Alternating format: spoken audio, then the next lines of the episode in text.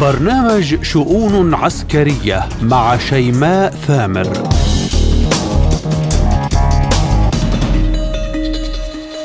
مرحبا بكم. بعد قمة الناتو مكتسبات جديدة تحصل عليها أوكرانيا عسكريا. إلا أن المكسب الأهم ما زال معلقا وحلم الانضمام إلى الناتو بعيد المنال. الشارع الأوكراني يشعر بخيبة الأمل ورياح القمة لم تأتي كما أرادت سفن زيلينسكي. لكن ضمانات أطلسية موجودة فهل ستكون أوكرانيا نسخة إسرائيلية في جوار روسيا؟ والغرب ما زال يتصور أنه لا بدائل لموسكو لكنها موسكو ردها سيكون واضحا وصريحا. بعد عام من المماطلة اللاعب التركي يغير قواعد اللعبة ويوافق على انضمام السويد إلى الأطلسي. مكسب للسويد لكن مكاسب لأنقرة. رفع التأشيرة عن الأتراك لدخول أوروبا. والمكسب الذهبي صفقة أف 16 التي وعد بايدن بتمريرها. أردوغان يختبر الغرب بخمسة وأربعين يوما إن وافقتم. سأمررها في البرلمان التركي وستكون السويد عندكم. ألمانيا ممتعضة من الصين وتكشف عن استراتيجية جديدة للتعامل معها وردا على مناورة عسكرية صينية طائرة عسكرية أمريكية تعبر مضيق تايوان وأوستن يدعو واشنطن للاستعداد للمواجهة العسكرية هل بدأ العد التنازلي للمواجهة أم للناتو بدائل أخرى؟ إيران تسعى لإيجاد مبررات لشن عملية عسكرية جديدة بشمال العراق. ما مبررات طهران؟ وكيف سيكون رد الحكومة المركزية وحكومة كردستان؟ وهل بالفعل فشلت بغداد بالسيطرة على الحدود كما تدعي طهران أم للحديث بقية؟ كل ذلك وأكثر أناقشه مع ضيوفي اليوم بشؤون عسكرية عبر وكالة سبوتنيك الإخبارية بموسكو. اصحبكم بها أنا شيماء ثامر. تفاصيلها بعد الفاصل. مكتسبات كثيرة حصلت عليها أوكرانيا من قمة الناتو الأخيرة والتي توعد رؤساء دول الحلف بتنفيذها وتقديمها لكييف كدعم عسكري. المكسب الثاني الذي خرجت به كييف هو تشكيل الحلف لمجلس الناتو أوكرانيا الذي يمنح كييف مقعد على طاولة تضم جميع أعضاء الناتو وشركائه. تعهدات بمنحها مزيد من الأسلحة وصواريخ بعيدة المدى بوعود فرنسية. مجموعة السبع تعهدت هي الأخرى بالتزامات أمنية طويلة الأمد لأوكرانيا إلا أن المكسب الأهم لزينيسكي هو العضوية في الناتو. فهل باتت تلك الأمنية؟ كحلم إبليس بدخول الجنة أم أن الغرب يبقي أوكرانيا تحت تأثير التخدير حتى إشعار آخر؟ للحديث بشكل موسع دعوني أستقبل معي من سوريا عبر الهاتف الخبير بالعلاقات الدولية والأمريكية الدكتور بشير بدور. أحييكم دكتور بشؤون عسكرية وشكرا على تلبية الدعوة. بداية دكتور كخبير بالعلاقات الدولية كيف قرأتم؟ قمة الناتو برأيكم ما المكتسبات التي حصلت عليها كييف؟ نعم تحية لك وشكرا لاستضافتي. وانتهت قمة شمال الأطلسي الناتو. ويبدو أن هناك امتعاض كان للرئيس زيلينسكي من تأجيل موعد أو عدم الاتفاق على موعد لانضمام أوكرانيا بسبب طبعا ربما عدم الوصول إلى ربما من قادة الأطلسي أي عدم حسم السجالات بشأن تحديد جدول زمني لفتح مفاوضات القبول في الناتو. لكن في المقابل يعني هناك اتفاق أمريكي أوروبي على دعم أوكرانيا بالوسائل المالية والعسكرية ومؤخرا كان هناك تصريح بأيضا القنابل العنقودية. لذلك اليوم يعني لا يمكن حسم المسألة بموضوع آه، أن أوكرانيا تستفيد من الانضمام أو لا تستفيد. يعني هي بحكم في المطلق نقول أنها آه، مستفيدة حاليا قبل أن تكون منضمة. آه، يعني من خلال طبعا هذا الدعم اللوجستي والعسكري. وهي مكسب اليوم يعني أوكرانيا في حد ذاتها مكسبا للغرب الأوروبي والأمريكي ليحاربوا تكون رأس حربة في الخاصرة الروسية. وبالتالي يعني مسألة الانضمام والاتفاق صح أنه يعني يترتب عليه دعم أكثر وربما آه، حسب اتفاقية الناتو آه، من آه، يعني اتفاقية الدفاع المشترك والتبادلات العسكرية والمالية وغيرها ويكون الأمر بشكل مقونا عندما تكون أوكرانيا ضمن هذا الحلف. لكن الآن يعني هي لم حتى الآن يعني لم يعني تنقص آه، شيئا من آه، آه، حربها بمعنى أن الغرب ما زال يدعمها حتى كما ذكرت تصريحات أن هناك قنابل وصلت ربما إلى قنابل عنقودية وهي محرمة دولية قد وصلت إلى أوكرانيا. اذا المسألة اليوم يعني ربما تأخذ تدويرا للأبعاد السياسية ربما آه، سجالا اعلاميا لكن في باطن الأمر أو فيما خفي من الأمر الدعم موجود لأوكرانيا. نعم دكتور ربطا مع ما ذكرتم لكن بحسب مصادر هناك خيبة أمل بالشارع الأوكراني وضمن صفوف القوات الأوكرانية بسبب عدم انضمام كييف للأطلسي بالتالي أوكرانيا لم تحصل على مبتغاها برأيكم أما زالت كييف تمتلك تلك الحظوظ بالناتو أم أن مسألة الانضمام أشبه بإبرة التخدير من قبل الناتو؟ نعم حقيقة الأمر بطبيعة الحال ربما كما ذكرنا المنصات الإعلامية الغربية اليوم يعني وإطلاق وعودها من خلال القادة السياسيين إن كانوا أوروبيين أو أمريكيين بالتلويح دائما بأن انضمام أوكرانيا إلى الناتو سيحقق لها نقلة نوعية وربما هذا طموح طموح من أوكرانيا بذاتها بأن تكون أو حتى الشعب الأوكراني بأن يكون إلى جانب هذه هذا هذا الحلف. وبالتالي اليوم هي آه، أعتقد ذات أبعاد معنوية. يعني آه، بمعنى آخر يعطينا شيء أو إضاءة على أن النفوس أو الواقع الأوكراني اليوم متخوف من هذه العمليات العسكرية الروسية مما يجري اليوم من انتصارات روسية حقيقية على الجغرافيا من التجبن والذعر الذي يحصل بين الجنود والمرتزقة اليوم في أوكرانيا. بينما بين التفوق العسكري والعددي واللوجستي الذي تمتلكه أيضا القوات الروسية على ما يجري اليوم من اقتتال ولا أقول صراع لكن حقيقة الأمر هي عمليات عسكرية هدفها اليوم هو لجم الغرب من خلال الخاصرة أو من خلال أوكرانيا بذاتها. الغرب يريدها أن تكون خاصرة ويريدها أن تكون رأس حربة ويريدها أن تكون آه، تقاتل بالوكالة عن الغرب الأوروبي والأمريكي. والرئيس بوتين دعيني أقول الكرملين اليوم قرر أن تكون فعلا آه، هذه المنطقة مسرحا لإثبات بأن بوضع حد لهذا الغرب من الاستكبار والغطرسة، أتحدث عن الغرب الأمريكي أو آه، الأوروبي بشكل عام، لذلك اليوم يعني بتأجيل حالة الانضمام يعني حقيقة الأمر آه، شيء مخزي للشعب للشارع الأوكراني للجندي الأوكراني بأن الغرب اليوم يدفعه إلى القتال ويدعمه بالسلاح والمال والمال وفي المقلب الآخر لا يريد أو لا يتفق حتى الآن على حالة الانضمام. اذا هناك يعني نوع من المفارقات يعيشها الشارع الأوكراني. بين من يدعم وبين من ربما يتخلى في أي لحظة عن هذا الدعم وعدم قبول الانضمام. اذا بطبيعة الحال كما وصفتي ربما هي ابره تخدير لكييف كي تبقى ذات اندفاع ومحطة آه، هامة ومفصلية وبالوكالة تقاتل عن الغرب بشقيه الغرب الأمريكي والأوروبي. دكتور بشير مسألة تزويد أوكرانيا بطائرات اف 16 روسيا اعتبرتها بمثابة دخول الأسلحة النووية وأكدت أن الحرب العالمية الثالثة تقترب.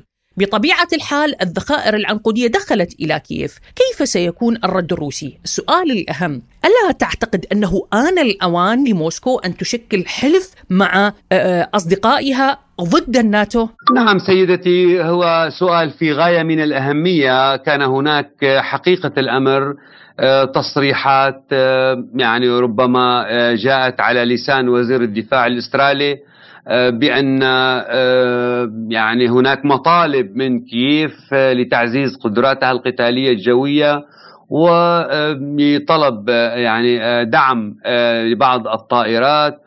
وكان هناك طبعا جاء ذلك على يعني في من خلال قمة حلف شمال الأطلسي التي عقدت في ليتوانيا كان هناك تعهد بإرسال 30 عربة مشاة وبعض الطائرات ووصفت الحالة بأنها مسألة معقدة وقيل بأن هذا الأمر يعني ربما يعني تتجه به إلى دعم العمليات العسكرية وما يجري في أوكرانيا وربما أيضا دعمها بسلاح قوات جوية من طائرات اف 18 واف 16 وغيرها. وهذا طبعا الأمر آه، يعني ربما يأخذ بعدا آه، تعقيديا أكثر مما آه، لو تم الاجتماع حول طاولة مفاوضات ووقوف كلا الجانبين عندما عند الكثير من المطالب يعني ال ال ال الاحترام لقواعد السيادة والسلامة، يعني الدولة الروسية دائما نقولها لا تريد من أوكرانيا أن تحتل أو أن تأخذ أو تضم آه، أراضيها ولا تريد آه، إرهاق الدماء ويعني لا يروق لكرملين أن يكون في هذا المربع على على الإطلاق. لكن ما الذي آه، أجبر آه، الإدارة الروسية أن تدخل في هذه المعركة لولا التعنت الغربي لولا التدخل في القرار السيادي لولا آه، الحصار التي فرض على الدولة الروسية لولا الكثير من المسائل التي لا يمكن قبولها على الإطلاق لا من قبل الدولة الروسية ولا أي دولة. ولكن اليوم بعد هذا يعني هذه ال يعني ال التهجم أو هذا التدخل السافر في الكثير من المفاصل اليومية إن كان من التعدي على القانون الدولي إن كان من وجود المصانع البيولوجية في أوكرانيا والتي تهدد كما ذكرت لا ليس فقط الخاصرة الروسية أي العالم بشكل عام وربما يزداد الأمر لوضع قواعد أمريكية آه، على آه، مقربة من آه، موسكو في الجغرافيا الأوكرانية والكثير من التعديات والتجاوزات التي تقودها الإدارة الأمريكية ومعها التبع الغربي ممن ليس له أي قرارا سياديا. وبالتالي اليوم يعني لا يروق وليس يعني آه، آه، آه، يعني خافيا على أحد أن هذه الممارسات أصبحت قد يعني ضاق لها صدر الشرق بشكل عام إن كان الكرملين أو حتى المحور الأوراسي وصولا إلى الصين وإلى إيران. وبذلك كانت هناك عمليات وتصدي وقلت سابقا أنها اللا الروسية الكبيرة التي قيلت في وجه الإدارة الأمريكية، يعني ليس لا نتحدث عن أوكرانيا، هي بالنهاية تقاتل بال. دكتور دعني أنتقل معكم إلى نقطة مهمة. يعني اللاعب التركي يغير قواعد اللعبة، كيف قرأتم ذلك؟ أتحدث عن أردوغان موافقته لانضمام السويد ضمن مكاسب حصلت عليها أنقرة ومصالح أخرى حصلت عليها أنقرة. كيف قرأتم ذلك التغيير؟ يعني أنا باعتقادي اليوم آه، إذا ما آه، وصفت وهذا لسان حالي التركي اليوم أكبر عميل في المنطقة الأوراسية للأمريكي. عميل ذهبي أيضا. كان عميلا وكان يقاتل بالإنابة عن الأمريكي عندما فتح الحدود على مصراعيها وأدخل المرتزقة من آه، مجاميع تكفيرية آه، إلى الجغرافيا السورية وتذرع بحجج واهية أن الكرد على الحدود الجنوبية لتركيا هم الذين يعني يعبثون بأمن الحدود، لذلك هو دائما يحاول الدفاع عن أمن وقومية الدولة التركية، ويحاول بوعود كانت كان قد أطلقها الاتحاد الأوروبي بدخول تركيا إلى الاتحاد الأوروبي وهو طبعا آه، كلها نوع من الآمال وال آه، يعني الأبر أيضا المخدرة للتركي اليوم آه، نحن نعلم أنه وأيضا أعود في تكرار أن هذا لسان حالي نفاقه اليوم على حبلي الصراع إن كنا نتحدث الصراع الشرقي مع الغربي وهو في وسط هذا الصراع ويضع قدميه في آه، الجعبة الأمريكية. ربما هكذا قدره أن يكون بهذا الموقع أو بهذا المربع. لذلك آه، لا أعتقد أن آه، له اهتمام ونوع من يعني الخشية ونوع من يعني الضمير أن ينزعج لحرق القرآن في السويد وإلا لكان له موقفا اسلاميا موقفا آه، دوليا موقفا باعتباره إنه دائما يتزرع ويطلق آه، التصريحات بأنه آه، يشكل العصب الإسلامي والرديف الإسلامي للمنطقة العربية إضافة إلى الدولة التركية، وبالتالي اليوم عندما يتم هناك وصمه عار أو ضرب في الخاصرة الإسلامية من حرق القرآن وتشويه صورة الرسول الكريم آه، من المجتمع السويدي وهو آه، في النهاية يعني يوافق على انضمام السويد إلى حلف الناتو وهو أيضا عضو في هذا الحلف. وبالتالي يعني آه، نقرأ أن هناك تباينات مختلفة أن هناك مصالح آه، ربما شخصية وربما آه، آه، يعني أكثر تهمه أكثر مما يعنيه الموقف الإسلامي على الإطلاق، لذلك المسألة هي مسألة أوامر تعطى له من قبل يعني سيده إذا وافق على دخول السويد أو لم يوافق، إذا أراد ووافق على دخول أوكرانيا أو لم يوافق، هي ليست يعني قرار سيادي لرأس النظام التركي أردوغان.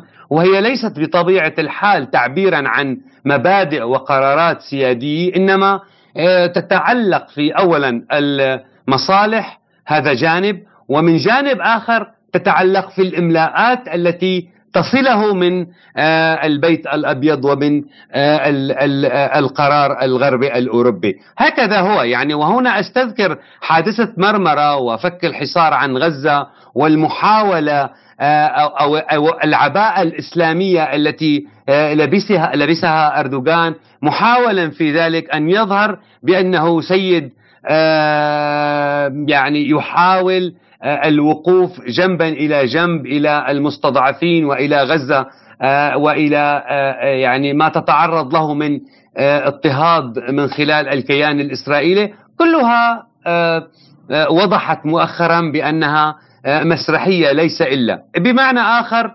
أنه يعني لا يختلف عن من هم يؤتمرون اليوم بأمرته من مرتزقة جماعات بمسميات إسلامي إسلاموية مختلفة وهو أيضا آه، الراعي لهذه الجماعات وهو أيضا آه، مرعي آه، ومحكوم بأوامر تصله من الرئيس أو أو أسياده في البيت الأبيض وفي واشنطن. ختاما دكتور دعني أنتقل معكم لقضية أخرى يعني مقاتلون من دول أجنبية يلتحقون ضمن صفوف القوات الأوكرانية. مصادر تؤكد أن واشنطن هي عرابة تلك الخطوة وأنها تنقل من دول تتواجد فيها قوات أمريكية مقاتلين لصفوف كييف، كيف تنظر إلى تلك المسألة؟ هل من الممكن آه، أن تستغل وجودها مثلا بسوريا وبأماكن أخرى وتفعل ذلك؟ نعم لو يعني أردنا أن نسلط الضوء على من يقاتل في الشمال السوري من المسميات أو من هؤلاء التكفيريين الإرهابيين الذين يعني لا يأخذون إلا صفة خريجي السجون وأصحاب المخدرات والذين يتعاملون بعيدين كل البعد عن الإنسانية والمنطق الإسلامي والمنطق الإنساني بشكل عام. وبالمقاربة مع من هم أيضا ممن ينتمون إلى فاغنر و يعني من يقاتل أيضا آه، في بعض المناطق في أوكرانيا مع الجيش الأوكراني أيضا من خريجي السجون. لذلك يعني العلاقة آه، واحدة بالمقاربة وداعم هذا هذه المقاربه هي الإدارة الأمريكية. آه، لذلك يعني ايا يكن الأمر فالمساله واضحة جدا. من آه، يعني آه، يخلق مناطق التوتر هي الإدارة الأمريكية. من يحاول اليوم آه، أن يعني يسيس القوانين والأنظمة والمنظمات الدولية هي الإدارة الأمريكية. إذا هي يعني ربما ثلاثة عقود منذ طبعا انهيار الاتحاد السوفيتي وانتهاء الحرب الباردة و سيطرت الإدارة الأمريكية على آه، القانون الدولي وأخذت القطبية الأحادية بمفاصل الدول والتعدي على القرارات السيادية والوطنية للدول ونشر الذعر والرعب وجندت من آه، يعني حسالات الأرض آه، من هم بعيدين كل البعد عن الأخلاق وعن المبادئ الإنسانية. لذلك يعني إذا كانت آه، يعني تتهم سوريا والعراق في أن أنهم اليوم من آه، يعني يصدرون الإرهاب. لا هي من صنعت الإرهاب وصدرت الإرهاب وهي من صنعت داعش وصنعت آه، التحالفات الغير إنسانية في المنطقة. هذه طبعا خطى واشنطن وسياسة واشنطن السياسة الخارجية للإدارة الأمريكية. وبرأيي بقناعتي أنا اليوم يعني أن هذا الأمر يعني آه، آه، تكاتف دولي اليوم للإبقاء على المنظومة الدولية من قوانين ومنظمات وبروتوكولات الخطورة في الأمر ألا نعود إلى ما قبل الحرب العالمية الثانية وسيطرة القوي على الضعيف وسياسة الغاب ويعني آه، بمعنى التشرذم آه، الدولي وفق المعطيات معطيات القوة. هذا يعني اليوم يعني مسألة آه، مسيرة أكثر من سبعون عاما من الانضمام إلى المنظومات الدولية وإلى القوانين الدولية والتي رافقت سيطرة مطلقة في توازي قوى. ليس مسألة سهلة لأن اليوم تخرج عن مسارها الطبيعي والقانوني وتعود إلى آه، فوضى آه، أو إلى الشرعية ذات الفوضى العارمة إلى شرعية الغاب إلى التي لا شرعية لها وإلى آه، هتك القوانين والأعراف والاخلال بالمواثيق والعهود الدولية. طبعا هذه يعني هذا بحاجة إلى آه، تكاتف دولي إلى إيجاد منظومة جديدة للجم الاستكبار وقوى الاستكبار الدولية برعاية أمريكية وأوروبية والوضع الحصان أو العجلة على السكة والسيرورة في آه، مسيرة الأمان والسلم الدوليين. الخبير بالعلاقات الدولية والأمريكية الدكتور بشير بدور كنت معي ضيفا كريما شكرا لكم وحياكم الله. إلى العراق وإيران. منذ أكثر من أسبوع شهدت مدينة زاهدان الإيرانية هجوما مسلح على أحد مراكز الشرطة. تمكن الحرس الثوري الإيراني من السيطرة على الموقف. طهران أكدت أن هناك أعداء خارج إيران يسعون إلى زعزعة الأمن الإيراني بالداخل لكن لم تتبنى أي جهة ذلك الهجوم. تعقيبا على ما حدث. مساع إيرانية جديدة اليوم لشن عملية عسكرية واسعة بشمال العراق لمطاردة المعارضة. وكانت إيران شنت عملية عسكرية بشمال العراق لكن تم الاتفاق مع الحكومة العراقية وضع آليات جديدة للسيطرة على الحدود ومنع تسلل المعارضة وتمرير الأسلحة عبر الحدود. بالفعل حصل ذلك. لكن تجددت المساعي الإيرانية الآن وتعلل طهران أن ذلك بسبب كون العراق لم يفي بوعوده لإيران. للحديث عن هذا الموضوع بشكل موسع وبصورة أكبر ينضم معي عبر الهاتف من إقليم كردستان الخبير والكاتب الصحفي الأستاذ كاوا نادر. أحييكم أستاذ كاوا ببرنامج شؤون عسكرية. بداية كيف تنظر إلى المشهد بإيران؟ منذ مقتل مهسة أميني توترات أمنية مظاهرات يعني آه، زعزعة أمن بالداخل الإيراني وإيران لوحت أكثر من مرة أن المعارضة المتواجدة بكردستان هي سبب هذه البلبلة اليوم تعود آه، رغبات إيران بشن عملية عسكرية بالشمال آه، العراقي وتحديدا بكردستان كيف تقرأ ذلك الملف بصورة عامة؟ يجب أن نعرف بأن منطقة الشرق الأوسط هي منطقة طبعا ماكو دولة بها قومية واحدة. إنما متكونة من الفسيفساء من عديد من القوميات والأثنيات. المشكلة أنه فلسفة الدولة في الشرق الأوسط هي دولة لقومية واحدة. مثلا الدولة الإيرانية للفارسية والدولة التركية للأتراك والدولة العراقية للعراق وهكذا للدول الأخرى فقط لقومية واحدة. ما لكن بإضافة هذه القومية الرئيسية تعيش وياهم بجوارهم آه، قوميات أخرى. آه، هذه القوميات طبعا له حقوق وله تواجد وله ثقافة تختلف عن القومية الرئيسية. آه، فالحكومة المركزية فمشكلة مشكلة النظام الدولي الأقليمي. وليس فقط مثلا مشكلة الكرد في منطقة الشرق الأوسط. لكن بالنسبة للدولة الإيرانية والدولة الدول الأخرى اللي انقسمت عليها كردستان هي مشكلة اللي يهدد الأمن القومي يعتبروه هو القضية الكردية. يعيش معه مثلا بالإيران أقوام أخرى لكن الكرد الحركة الكردية أو الحركة السياسية الكردية والحركة المسلحة الكردية هو دوما مستمر فيها. فيعتبروها التهديد الأمن الكبير على عليهم هو آه، الحركة الكردية والمطالب الكردية. طبعا هو بالعكس هي آه، جزء من حركة شو اسمه الحرية والديمقراطية لتلك الدول. وليس فقط الحركة الحركات القومية. أو خصوصا القومية الكردية.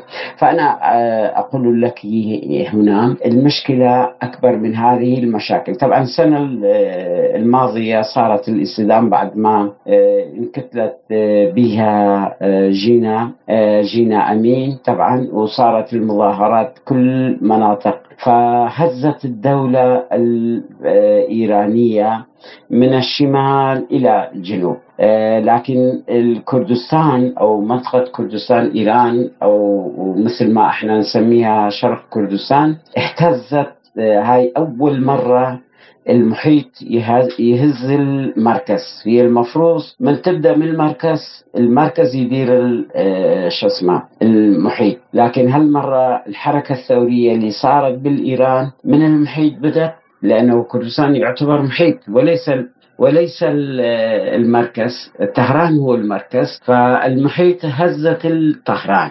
فأنا أعتقد إنه الحل الوحيد اللي ممكن أن نصل إليه هو أن نصل إلى أنه ان تكون إيران للجميع ليس فقط للقومية معينة. طيب أستاذ كاوا السؤال الأهم والذي يطرح نفسه في حال تم توجيه ضربة داخل كردستان هل تعتقد أن حكومة المركز ستلجأ إلى الصمت؟ وكيف سيكون رد إقليم كردستان؟ طبعا حدثت هيك هجمات على المعارضة كردستان إيران إيه، في كويسنجاق وزرجوية سليمانيه وبعض مناطق أخرى من أربيل على حدود الإيرانية. طبعا الحكومة العراقية سكتت وحكومة كردستان أيضا سكتت ليس لهم أي رد فعل قوي بالنسبة لإيران. أنا أعتقد آه، هذه المسألة مرتبطة بمدى آه، الصراع الإيراني الأمريكي في منطقة خصوصا في منطقة العراق وخصوصا آه، في كردستان وفي منطقة العراق. هذا المرتبط الموضوع بهذا. إذا اشتدت إذا اشتدت الصراع واختلفوا فهذا الموضوع أيضا راح تشتد. لكنه إذا صارت التفاهمات بالنسبة لهم توترات بين أمريكا وإيران آه، انخفضت. سوف آه، هاي آه، اللهجات تتغير حتما تتغير معها اللهجة بالنسبة للمعارضة الإيرانية والمعارضة كردستان إيران أنا أكون أتصور أنه لم يتحقق هذا اللي يهدد. هي مسألة إعلامية ومسألة حرب نفسية مع المعارضة الإيرانية. طالما بقت أمريكا في كردستان وطالما بقت تواجد الأمريكي في كردستان من الصعب على الإيران اجتياز كردستان. كيف ما يشاء وكيف ما يريد. إذا تسأليني على آه، موقف الحكومة العراقية هي موقف الحكومة العراقية جزء من الدولة العراقية خصوصا الدولة العميقة هي جزء من إيران هو اللي يندار من قبل إيران وليس من قبل العراقيين. أكو جماعات شيعية آه، موالية إلى الدولة الإيرانية وهذا الدولة آه، هذا الجماعات مسيطرة تقريبا على الدولة وخصوصا الدولة العميقة. فبالتاكيد ليس تكون لا تكون لديهم موقف إنه يحترم أو يناقش مع الدولة العراقية حول يعني أخذ حل بالنسبة هذه المشكلة، بالنسبة لكردستان لا حول له ولا قوة كما آه، كان في السابق. لا يسكت عن التجاوزات الإيرانية يسكت عن تجاوزات تركيا دوما يريد يرضي هذه الدول سياسة ترضية الدول الأقليمية آه، اللي متبعة من قبل حكومة أقليم كردستان. للأسف الشديد هو حكومة كردستان حتى إذا الناحية العسكرية لم يستطيع آه، الرد القوي بالنسبة لهم لكن يقدر يحرج الدولة الإيرانية في محافل الدولية وبعض المناطق آه، مصالحها موجودة في كردستان العراقي يقدر يقدرون يحرجوا إيران ويوقفون عند شو اسمه عند حده لكن أنا متأكد بأنه آه، يستمرون على هذا سياسة الترضية وسياسة الترضية دوما آه، ليس الحل. الحل إنه يحترم إرادة شو اسمه إرادة الحدود آه، السياسية لكردستان والعراق وإيران آه، يجب عن طريق الدبلوماسي والسياسي يحل هاي المشكلة. ومثل ما قلنا في آه، السؤال الأول الحل الوحيد إنه ينهي المشكلة ليس عن طريق القوة. إنما عن طريق الديمقراطية وعن طريق إعطاء الحريات وإعطاء الحقوق القومية للشعوب المعايشة في إيران. في هذا إذا آه، أعطيت هذا لم تبقى المشاكل القومية وحتى بعض المشاكل الأخرى الاقتصادية تنتهي لأنه الحرب استنزفت قوى استنزفت القوى الاقتصادية لتلك الدول والقوى البشرية لتلك الدول في صراعات ليس له نهاية. إنما تبقى طالما أنه يصلون إلى آه، حلول واقعية وإلى حلول ترضى المحافل الدولية والقوانين الدولية المطروحة في حق تقرير المصير. الخبير والكاتب الصحفي الأستاذ كاوا نادر كنت معي ضيفا كريما شكرا لكم وحياكم الله. إلى الملف الأكثر توترا دوليا إن صح التعبير ملف بكين وواشنطن ردا على مناورات عسكرية صينية جرت قبل أيام قليلة طائرة أمريكية عسكرية عبرت مضيق تايوان بوقت يرى به الخبراء العسكريون أن الصين تسعى لعرض قدراتها العسكرية لتحدي الولايات المتحدة الأمريكية ومن جهة أخرى وزير الدفاع الأمريكي لويد أوستن آه، يؤكد أنه من الضروري أن تستعد بلادا لمواجهة عسكرية قريبة مع الصين. بوقت شدد فيه آه، رئيس الوزراء التايواني أن بلاده ستحصل على أسلحة ضخمة من واشنطن بأقرب وقت. أما ألمانيا فأكدت أنها ستعمل على العمل وفق استراتيجية جديدة مع الصين لمواجهة أنشطة الصين التجسسية بحسب تعبيرها. للحديث أكثر أستقبل معي عبر الهاتف الخبير بالشأن الصيني ومدير موقع الصين بعيون عربية الأستاذ علي محمود ريا.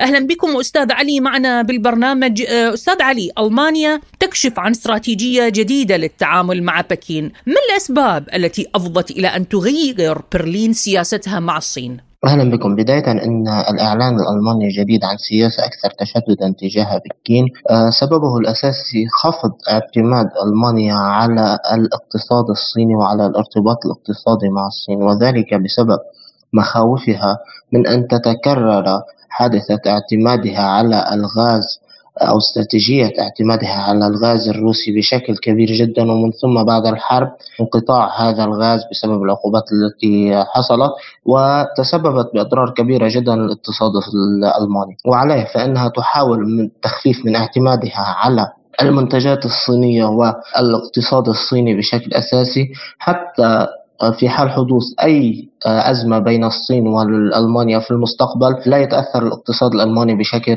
كبير جدا. طيب أستاذ علي ردا على مناورة عسكرية طائرة عسكرية أمريكية تعبر مضيق تايوان. أوستن يقول يجب الاستعداد للمواجهة العسكرية ما رسالة واشنطن من كل ذلك. يعني هذه الخطوة الاستفزازية الأمريكية هدفها الأساسي تثبيت معادلة بأن الولايات المتحدة الأمريكية ستبقى موجودة في مياه مضيق تايوان وأنها تريد البقاء في هذه المنطقة و آه، كما تقول حماية حركة التجارة الدولية وحركة الملاحة الدولية في هذه المنطقة. في المقابل تعتبر الصين أن هذه المنطقة هي منطقة اقتصادية خالصة لها وخاصة أنها تعتبر أن تايوان هي ليست دولة مستقلة بل هي جزء من أراضيها وعليها فإن هذا الممر والمضيق يكون مضيقا داخليا في الصين في مقابل الادعاءات الأمريكية.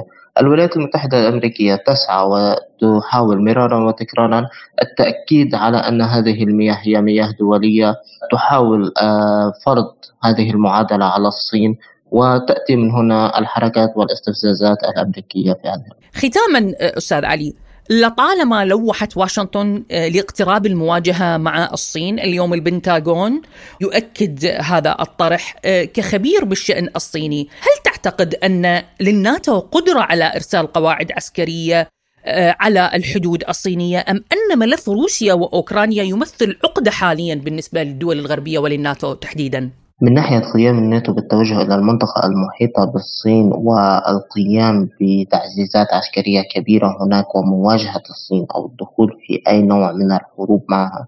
هذا الأمر مستبعد جدا وخاصة أن القوات العسكرية للناتو والذخائر العسكرية للناتو مستنزفة بشكل كبير جدا بسبب الحرب القائمة بين روسيا وأوكرانيا. وعليه فأني أستبعد بشكل كبير جدا دخول حلف الناتو أو الولايات المتحدة الأمريكية بحرب مباشرة مع الصين وخاصة أن القوة العسكرية الصينية آه، متركزة ومتمركزة في هذه المنطقة بشكل كبير جدا مقارنة بالقوة العسكرية للناتو التي تتوزع على آه، محاور كثيرة جدا وعليه فإن الغلبة في مثل هذا الحرب ستكون آه، واضحة وموازين القوى لن تكون متعادلة بأي شكل من الأشكال. وعليه أستبعد قيام الولايات المتحدة الأمريكية بأي خطوة في هذا الموضوع ولكنها ستحاول آه، القيام بتثبيت معادلات في هذه المنطقة وتأجيل الدخول في حرب أو استبعاد دخول هذه الحرب. ومن هنا أتت زيارة وزير الخارجية الأمريكي ومن بعده وزيرة الخزانة الأمريكية إلى بكين في محاولة لعدم تطور أي حادث فردي إلى حرب كبرى بين البلدين. الخبير بالشأن الصيني الأستاذ علي محمود ريا شكرا لكم وحياكم الله. إلى هنا. أصل وإياكم مستمعينا الكرام لختام حلقة اليوم من شؤون عسكرية. رافقتكم بها بالإعداد والتقديم من وراء الميكروفون محدثتكم الدكتور شيماء ثامر. شكري لضيوفي كل من الخبير بالعلاقات الدولية والأمريكية الدكتور بشير بدور. الخبير الكاتب الصحفي الأستاذ كاوى نادر. والخبير بالشأن الصيني ومدير موقع الصين بعيون عربية الأستاذ علي محمود ريا. للمزيد زوروا موقعنا الإلكتروني arabicsputnik.ie دمتم بأمان الله وحفظه.